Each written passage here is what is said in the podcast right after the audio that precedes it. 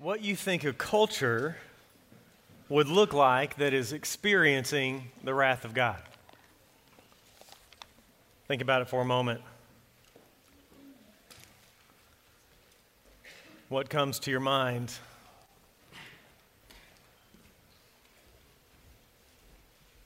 Darkness, poverty, children living on the streets, jails overflowing, disease, addiction abounding, corrupt police? Maybe. But this morning, we're going to learn that a culture that is experiencing the wrath of God is actually a culture that will be sexually immoral and confused. Sounds familiar, doesn't it? Sounds all too familiar. We're in a series this morning on the sinfulness of sin. We've been looking at Romans 1 to 3. And where have we been so far? Well, the thesis statement, the main point of the book of Romans that he will use to drive his argument home, comes in chapter 1, verse 16 and 17, where he says he's not ashamed of the gospel because it's the power of God for salvation, and in it, the righteousness of God is revealed. Then Paul dives into bad news, starting in verse 18, and he does so all the way until the middle of chapter 3. But I want you to see what he does. He takes a break. So he says there in 117, the righteousness of God is revealed, what we need, what God demands, perfect righteousness that we can't attain, but that we get through the gospel, through Jesus Christ. He takes a break starting in 118 all the way to 3 chapter 20. And then notice in chapter 3, verse 21, he picks back up with the righteousness of God. Verse 21, but now the righteousness of God has been manifested apart from the law so, chapters 118 to 320 are really preparation for the righteousness of God. In our section, 118, and another section we'll see in chapter 3, are particularly bleak. They're hard. These types of verses why preachers don't preach through the book of Romans, but we don't skip verses here at Southside, even when it steps on our toes and is politically incorrect. These verses describe the descent into depravity. As I was prepping, I read a story about a, a, college minister on a campus in the Northeast, and he took this section, chapter 118, to the end of the chapter, and he removed the verse numbers, and he changed the wording a little bit, made it a little bit more vernacular, and passed it out. And uh, the school authorities got a hold of it, and were infuriated, and were going after the author, whoever wrote this letter. Well, it was God the Holy Spirit through the Apostle Paul. But I understand nobody, this isn't easy. I don't delight in these kinds of sermons. No one delights in talking about the wrath of God. No one. Never. It's never been the case. Starting in the second century, there was this heretic named Marcion, and he took Romans 1:18 and in his translation he actually removed those two words of God. The wrath of God is revealed, and he took off of God to try to say it wasn't actually God's wrath. People prefer a God who is only loving. They don't like a holy God. They want a God really made in their own image, who just exists to meet their needs a genie in the bottle God, a sky in the fairy God, one who's here just to make our life wonderful, just to give us our best life now. It's the American gospel. As H. Richard Niebuhr warned us, we now preach a God without wrath who takes people without sin to a kingdom without judgment thanks to the ministry of a Christ without a cross. Well, if we're faithful to Scripture, we can't and mustn't do that. Let's look at Romans. I want to read the full context, 116 through the end of the chapter. If you've got a Pew Bible, should be around page 883. Romans 1:16 For I'm not ashamed of the gospel, for it is the power of God for salvation to everyone who believes, to the Jew first and also to the Greek, for in it the righteousness of God is revealed from faith for faith, as it is written, the righteous shall live by faith. Four, the wrath of God is revealed from heaven against all ungodliness and unrighteousness of men who by their unrighteousness suppress the truth. For what can be known about God is plain to them because God has shown it to them.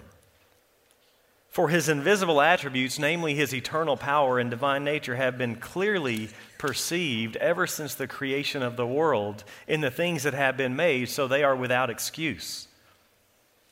For although they knew God, they did not honor him as God or give thanks to him, but they became futile in their thinking and their foolish hearts were darkened. Claiming to be wise, they became fools and exchanged the glory of the immortal God for images resembling mortal man and birds and animals and creeping things.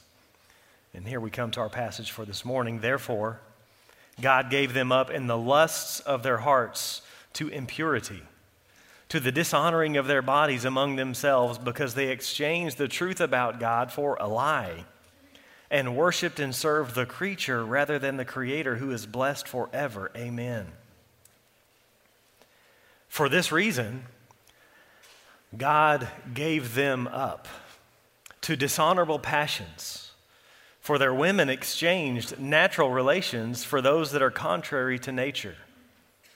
And the men likewise gave up natural relations with women and were consumed with passion for one another, men committing shameless acts with men and receiving in themselves the due penalty for their error. And since they did not see fit to acknowledge God, God gave them up to a debased mind to do what ought not to be done. They were filled with all manner of unrighteousness evil, covetousness, malice. They're full of envy, murder, strife, deceit, maliciousness. They are gossips, slanderers, haters of God, insolent, haughty, boastful, inventors of evil, disobedient to parents, foolish, faithless, heartless, ruthless. Though they know God's righteous decree that those who practice such things deserve to die, they not only do them, but give approval to those who practice them. Let's pray. Father, we need your help this morning. So much of what we read from you, this is from you. This is your truth. This is your word. So much of your truth is belittled, mocked, hated in our world today. Would you give us hearts to respond in humility to your truth, knowing that you are the creator of the world and you know best? You are wiser than we are. May we submit to your word. Thank you for your clarity. Thank you for the truthfulness and the honesty of the word. You don't show us what we might think we need. You tell us for sure what we need, and it leads us to the gospel of grace that we might celebrate. Help us this morning, we pray. Build your church through your word, we ask. In Christ's name, amen.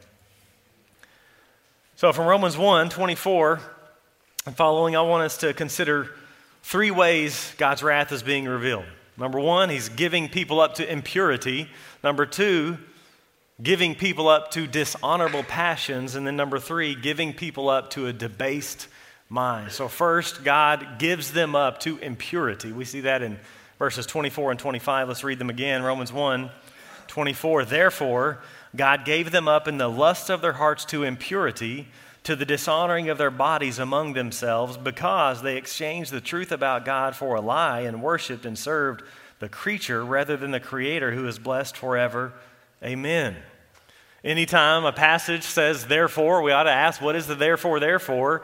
And we know from last week what it's there for. Look again at verse 22. Claiming to be wise, they became fools and they exchanged. We see three exchanges in this passage. They exchanged the glory of the immortal God for images resembling mortal man and birds and animals and creeping things. Because unbelievers have exchanged the glory of God for idols, because of idolatry, God gave them over to their sin. This is hard truth. This is unpopular. But it says it three times. Look there. It's right there in verse 24. God gave them up. Look at verse 26. For this reason, God gave them up. Verse 28. Since they did not see fit to acknowledge God, God gave them up. Our God is rich in patience and rich in mercy, but He's also holy. And that patience runs out. We see that in this passage. He gives people what they want if they refuse to turn to Him. And it says here, He gave them up in the lusts of their hearts, their sinful desires. One commentator translates this word over desires. And that's really the problem, right? Desires in and of themselves aren't problematic. It's when we desire something too much. It's what St. Augustine called inordinate loves. We love the wrong things too much. That's the problem. It's what the Bible calls covetousness. It's one of the big ten, it's the ninth commandment. And it gets to that heart level, that motive level, that desire level. Both in Colossians and Ephesians, Paul says that covetousness is idolatry because what we most want is our God. That person or that thing that we desire so much that we'll sin against God, we'll put God in the back seat that we might attain it. Or that person or that thing that we will put God aside if we don't get it. Says God gave them up in these over desires, these sinful lusts of their hearts to impurity. It's a broad term referring to all sorts of impurity, but here he tells us the dishonoring of their bodies in verse 24, the degrading of their bodies. Our bodies were meant for purity, for honorable things. I love Hebrews 13, it puts it this way let marriage be held in honor among all, let the marriage bed, which is where our bodies go, be held in honor. Let it be undefiled, for God will judge the sexually immoral and adulterous. God created us as physical beings. We are embodied creatures, and what we do with our bodies matters to God. We're going to see that. Skip over to chapter 6, Romans. We finally get into some good news and, and how we're to live for the Lord. And notice what he says in Romans chapter 6, verse 12, when it comes to our bodies.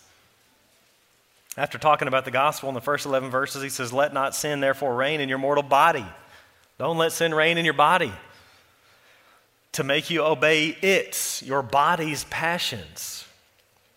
Verse 13, do not present your members, and I think that's talking about body parts, your members to sin as instruments for unrighteousness, but present yourselves to God as those who've been brought from death to life, and your members to God as instruments of righteousness. What we do with our bodies matters to the Lord. 1 Thessalonians chapter 4, verse 3 says, This is the will of God, your sanctification, that you abstain from sexual immorality. That's God's will for your life. That each of you know how to control his own body in holiness and honor, not in the passion of lust like the Gentiles who do not know God. Those who know God control their bodies, those who don't, do not. So God gives them over to this dishonoring of their bodies. And then in verse 25, he basically repeats himself, says what he says in verse 23 God gave them up to impurity. Why? Because they exchanged the truth about God for a lie and worshiped and served the creature rather than the creator. So notice the structure here 22 and 23 people exchanged God's glory for idols. Therefore, God gave them up. Why did he give them up? Verse 25 because they exchanged the truth of God for a lie. Remember last week, they know the truth, they just suppress the truth in unrighteousness. They deceive themselves. So God gave them over because they worshiped and served created things. They worshiped and served the creature rather than the creator. They didn't honor God as God, they honored other things. Again, created things, idols. And they worshiped them. Someone or something was supreme in their desires and their affections other than God they worshiped. In other words, they didn't love God with all their heart, mind, soul, and strength. And not only do they worship these idols, worship these created things, it says they also serve them. And of course, worship and service go together. The words are actually related. You serve what you worship. And as Jesus warned us, you can't serve two masters. In that context, Matthew 6 talking about money. See, whatever you worship, you will serve. And remember, all people worship. We saw that last week. Everybody worships. Everybody serves. Everybody has a Lord. Every single person lives for someone or something. That great theologian Bob Dylan put it you've got to serve somebody. And you will, whether it be success or greed or materialism, lust for achievement, approval, pornography, desire for power, for control, anger, addiction, car, house, that perfect family pleasure. Everybody has a Lord, everybody is a worshiper. David Foster Wallace, the writer, not too long before he took his own life, about, about 13 years ago, in a commencement speech, here's what he told the graduating class of Kenyon College. He said, Everybody worships. He said, The only choice we get is what to worship. And the compelling reason for maybe choosing some sort of God, lowercase g, or spiritual type thing to worship is that pretty much anything else you worship will eat you alive. If you worship money and things, if they are where you tap real meaning in life, then you will never have enough. Never feel you have enough. Worship your body and beauty and sexual allure, and you will always feel ugly. And when time and age start showing, you will die a million deaths before they finally grieve you. Worship power, you'll end up feeling weak and afraid. You'll, you'll need ever more power over others to numb you to your own fear. Worship your intellect, being seen as smart, you will end up feeling stupid, a fraud, always on the verge of being found out. But the insidious thing about these forms of worship is they're unconscious. They're default settings, end quote. Everybody worships. Everybody has a Lord, either the one true creator or we worship and serve the creation rather than the creator. And don't miss the connection here. Idolatry leads to immorality. Our over desires for the wrong thing lead to further rebellion. The order of our loves determines the direction of our lives. In other words, you will live for what you love most. That's true of every person.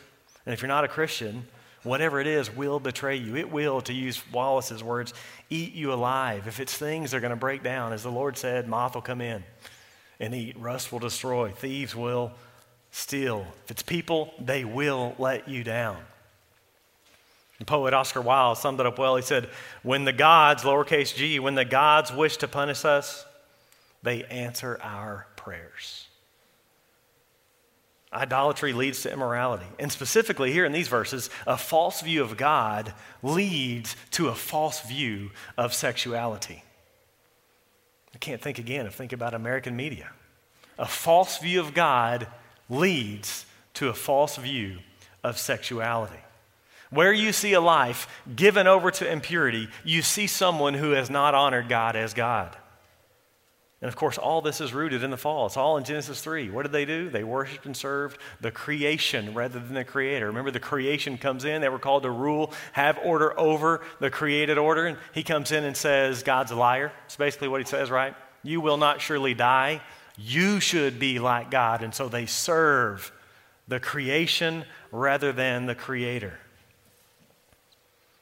Then in verse 25, there at the end, Paul ends with this little spontaneous doxology rather than the Creator who is blessed forever, amen. He just can't help himself. He needs to bless the Lord. And I think he has this to underlie the folly of what it is to exchange created things for the Creator. I mean, just think about how foolish that is. It's only the Creator who's blessed forever. Unlike every other object of service and worship, only the Lord is truly worthy of service and worship, and only the Lord will endure forever. Friends, if you don't take anything else from this sermon this morning, take this. Spend your life on that which will last forever. Really, two things the Word of God and the people of God. Prioritize in your life the things that will last forever. So he gives us over. Second, then, gives people over to dishonorable passions. Verse 26. Here we come to some of the most controversial verses in the Bible in our current era, anyway. For this reason, God gave them up to dishonorable passions. For their women exchanged natural relations for those that are contrary to nature. And the men likewise gave up natural relations with women and were consumed with passion for one another men committing shameless acts with men and receiving in themselves the due penalty for their error. God gives them over to dishonorable passions, to shameful lusts. And then he tells us what these are. These dishonorable passions they pursued. Their women exchanged natural relations for those that are contrary to nature. Now, I just want you to know uh, increasingly, there are Bible teachers and Bible scholars that want to basically affirm same sex marriage, and some of them are honest and say, you know what, we're, we're setting aside Scripture, we're going with our own experience. Some of them are not as honest, and they try to get the Bible to affirm their position. And one of the things they will say here is contrary to nature means contrary to your nature. And so, if you are heterosexual, don't act contrary to your nature. If you're homosexual, don't act contrary to your nature. But that's not what this verse is saying. It's a nice Western Enlightenment individualistic view, of what, what's being taught here. It's not what Paul means by contrary to nature. You can't read my nature into these verses. What he means here is contrary to the created order. Contrary to nature means contrary to the fixed way of things in creation. That's the way Paul always used these words. Contrary to the natural way God has made us to be intimate. I mean, just consider the anatomy involved here. I don't want to be crude, but there's a certain way of things in nature. Consider the procreative process. It's really not that complicated. I don't want to give you a, a birds and the bees talk here, but God made certain things to happen certain ways in nature. But these people are acting contrary to nature. We act according to nature when we behave in accordance with the intentions of our Creator. And His intentions are one man with one woman for a lifetime. We see this very clearly at the beginning of the Bible, Genesis chapter 2, and we see it very clearly in the teaching of Jesus. Let me read Matthew chapter 19. Our Lord says this Have you not read? By the way, just note the uh, authority of Scripture in Jesus' life. Have you not read? Don't you know the Bible? Have you not read, the Lord of Lords says, that he who created them from the beginning made them male and female? And said, quotes Genesis chapter 2, verse 24, Therefore a man shall leave his father and his mother and hold fast to his wife, and the two shall become one flesh.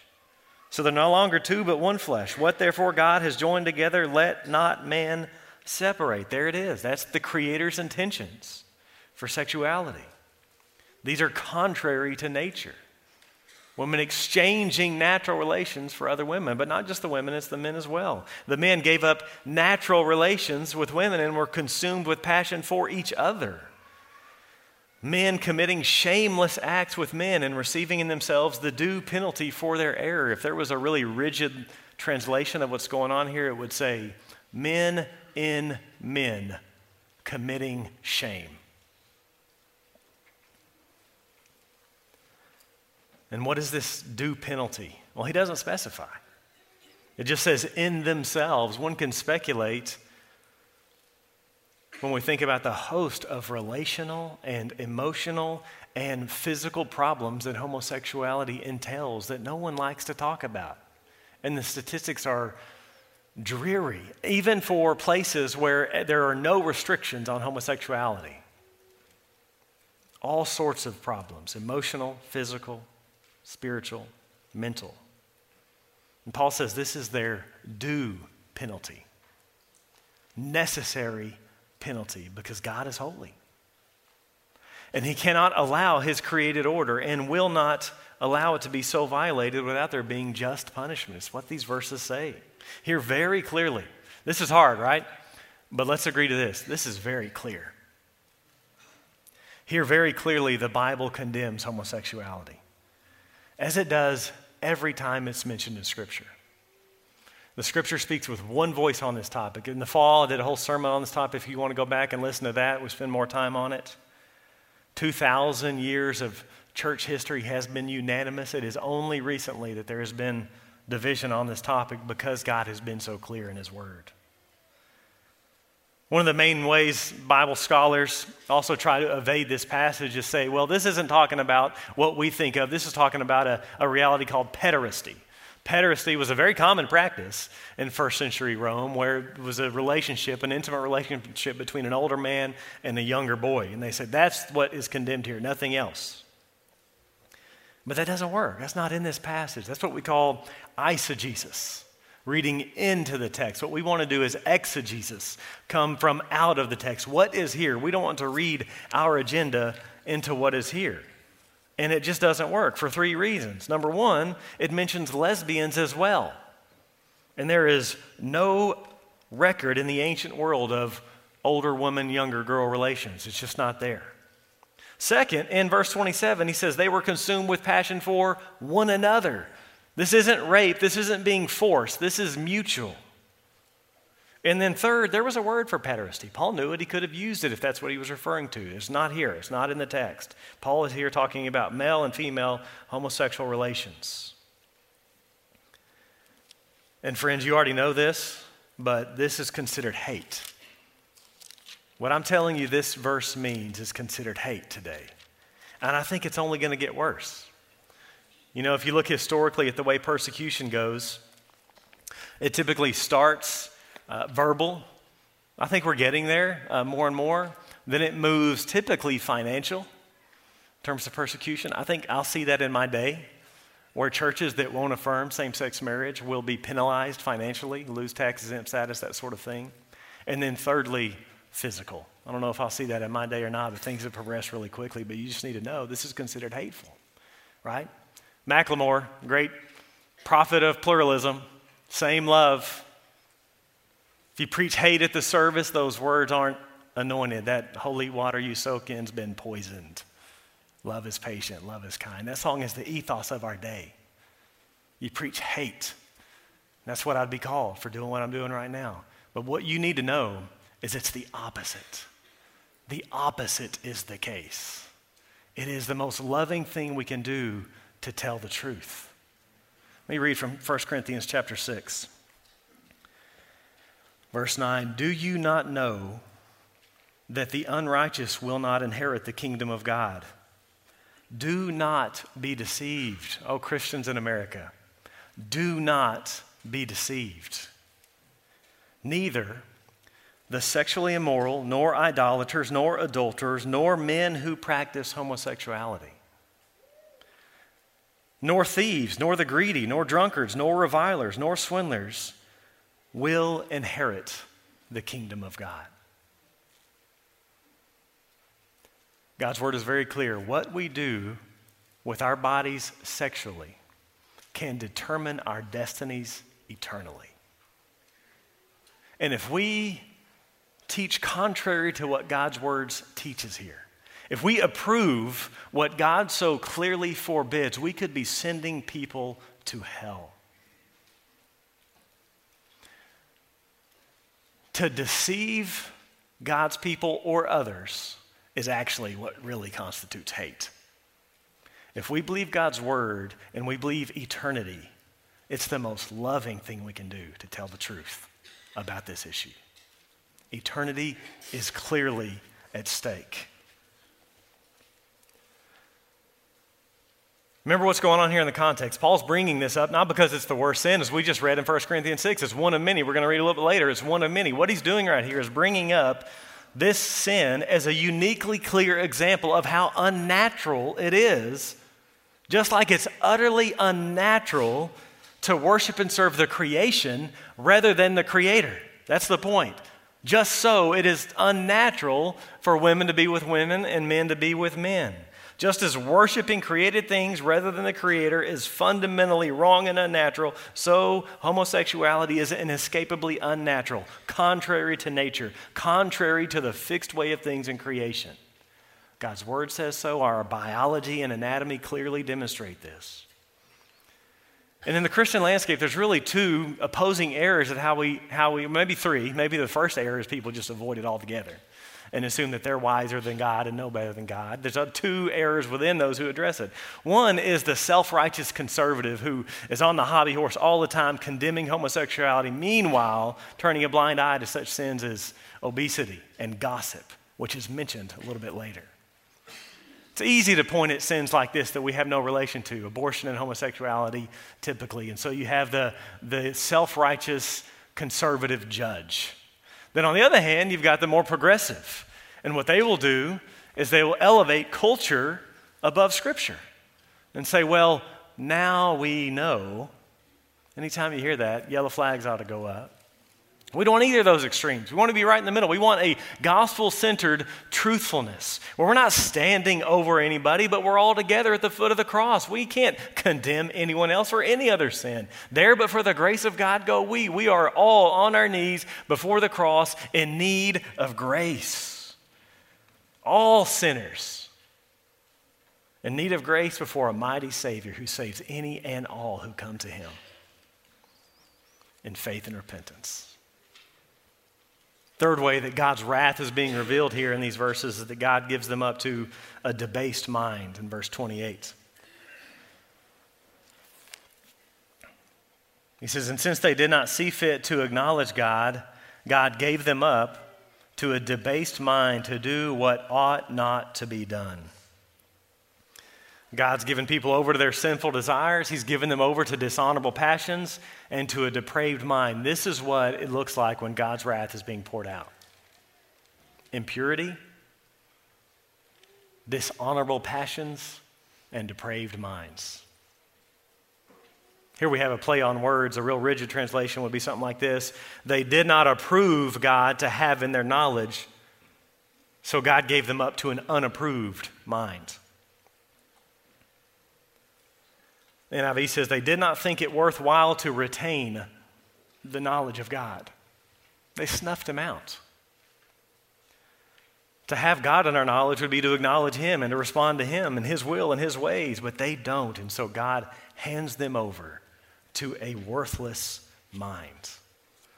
We saw how sin affects the mind last week. Look again at verse 21. For although they knew God, they did not honor him as God or give thanks to him, but they became futile in their thinking, and their foolish hearts were darkened. Claiming to be wise, they became fools. Again, sin without repentance, sin stupefies. Remember how God described the uh, Ninevites at the end of the book of Jonah?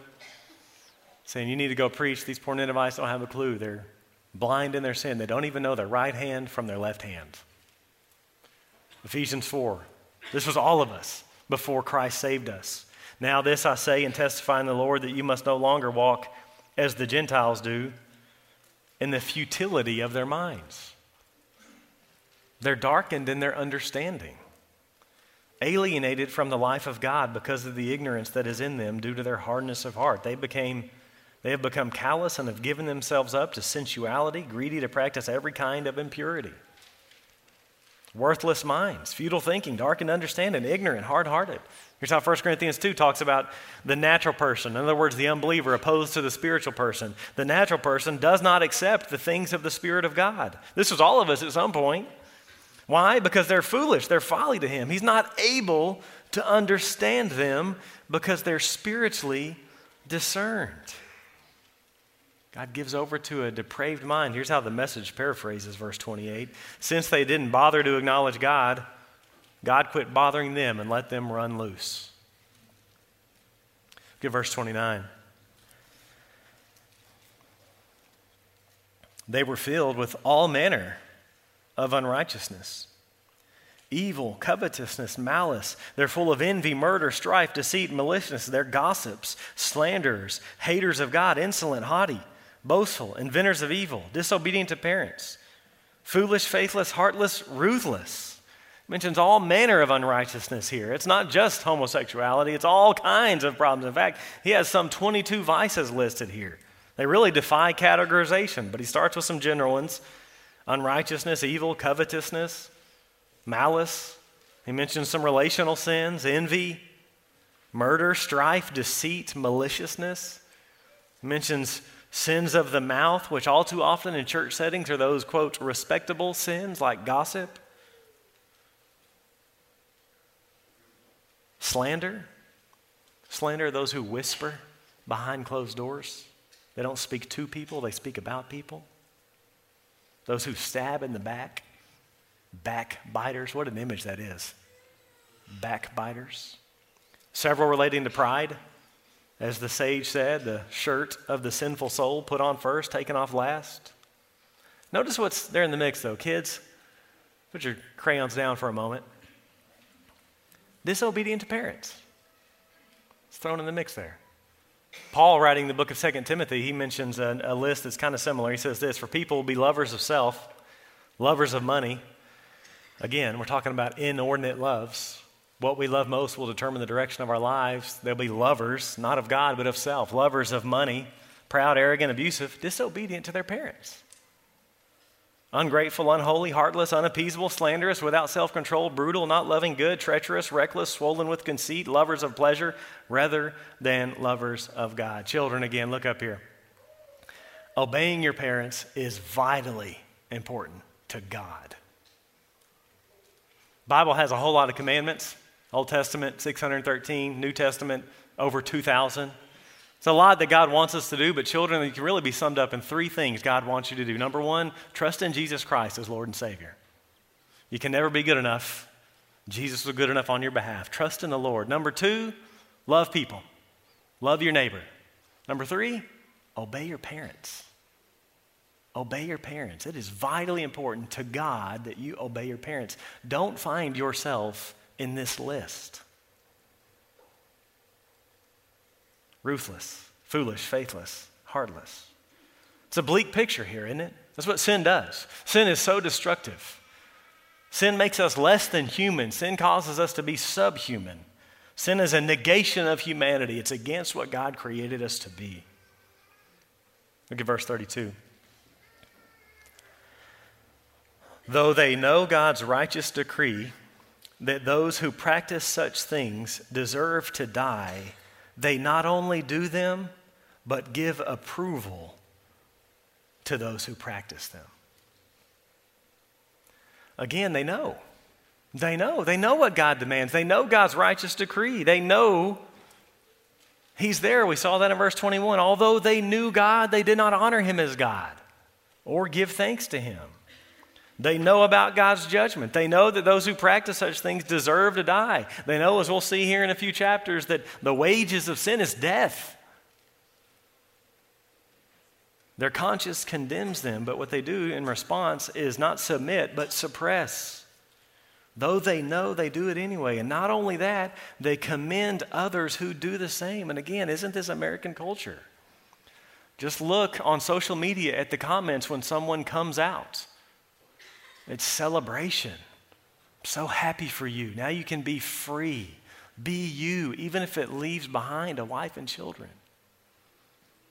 Not only do they do them, they give commendation to those who practice such things. Not in the church.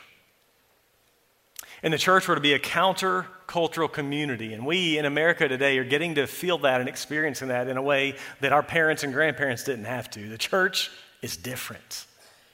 Countercultural. We're going to see that as we unfold Romans. In fact, when we get to Romans chapter 12 in 2023, we're going to see the undoing of Romans 1.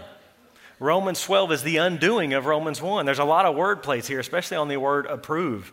So in Romans chapter 1, we, uh, we are not those who dishonor their bodies. Romans chapter 12, we present our bodies to the Lord, which is our spiritual worship. We're not conformed to this world, we're transformed by the renewal of our minds. We no longer have an unapproved mind, but a mind that is being renewed, that it, by testing we may approve so, not a depraved mind, a, a renewed mind, that we might approve, same word, what is the will of God. Before we had minds that didn't approve God in our knowledge. Now we seek to approve His will and His ways. Romans 12 is the undoing of Romans 1. We all find ourselves in Romans 1 in some way or another before Jesus Christ. And Christ comes in and makes all the difference. Again, remember the context. Holy Spirit, through Paul, introduces what he's talking about in Romans, and he starts in Romans 1 16 and 17, the gospel, the good news. The fact that God requires perfect righteousness because he's holy and none of us can attain it. But through the gospel, through faith from first to last, we can receive the gift of righteousness. That's Romans 1 16 and 17. And then he takes a break from Romans 1 18, where we're in the middle of, all the way to chapter 3, verse 20. And then he's going to come back to his main theme. He's got to talk about the bad news, though, for a while before he talks about the good news. The good news isn't really good news until we understand the bad news. We really won't glory in the gospel of grace until we've understood the depth of our depravity. What God is doing here through the book of Romans is moving us to the end of our rope. That's where his office is. He's showing us that we lack the righteousness of God before he shows how God provides it through faith. I read from 1 Corinthians 6, but I stopped short. 1 Corinthians 6 9. Do you not know that the unrighteous will not inherit the kingdom of God? Don't be deceived. Neither the sexually immoral, nor idolaters, nor adulterers, nor men who practice homosexuality, nor thieves, nor the greedy, nor drunkards, nor revilers, nor swindlers will inherit the kingdom of God. And such were some of you. but you were washed. You were sanctified. You were justified in the name of the Lord Jesus Christ and by the Spirit of our God. None of us are too far gone, and such were some of you. Maybe you're here and you find yourself in Romans 1. You don't know the Lord. You can trust Him today. You can trust Him where you are. When you see your sin, Christ offers the gospel. Christ offers free and full forgiveness to any who will trust in Him. Scripture says when you do that, first way to go public is through believer's baptism. If you want to do that, if you have questions, there's nothing we enjoy talking about more. For those of us who are believers, again, we all find ourselves in Romans 1 in some way or another. And God has redeemed us, God has freed us. We've been washed, we've been sanctified, we've been justified by the Lord Jesus Christ. And so we can respond in grateful singing for what He's done. Though we were lost in darkest night, we were hopeless that God would own a rebel like us. And if he had not loved us first, we would refuse him still. He looks upon our helpless state and he leads us to the cross. We have all we need in Jesus Christ.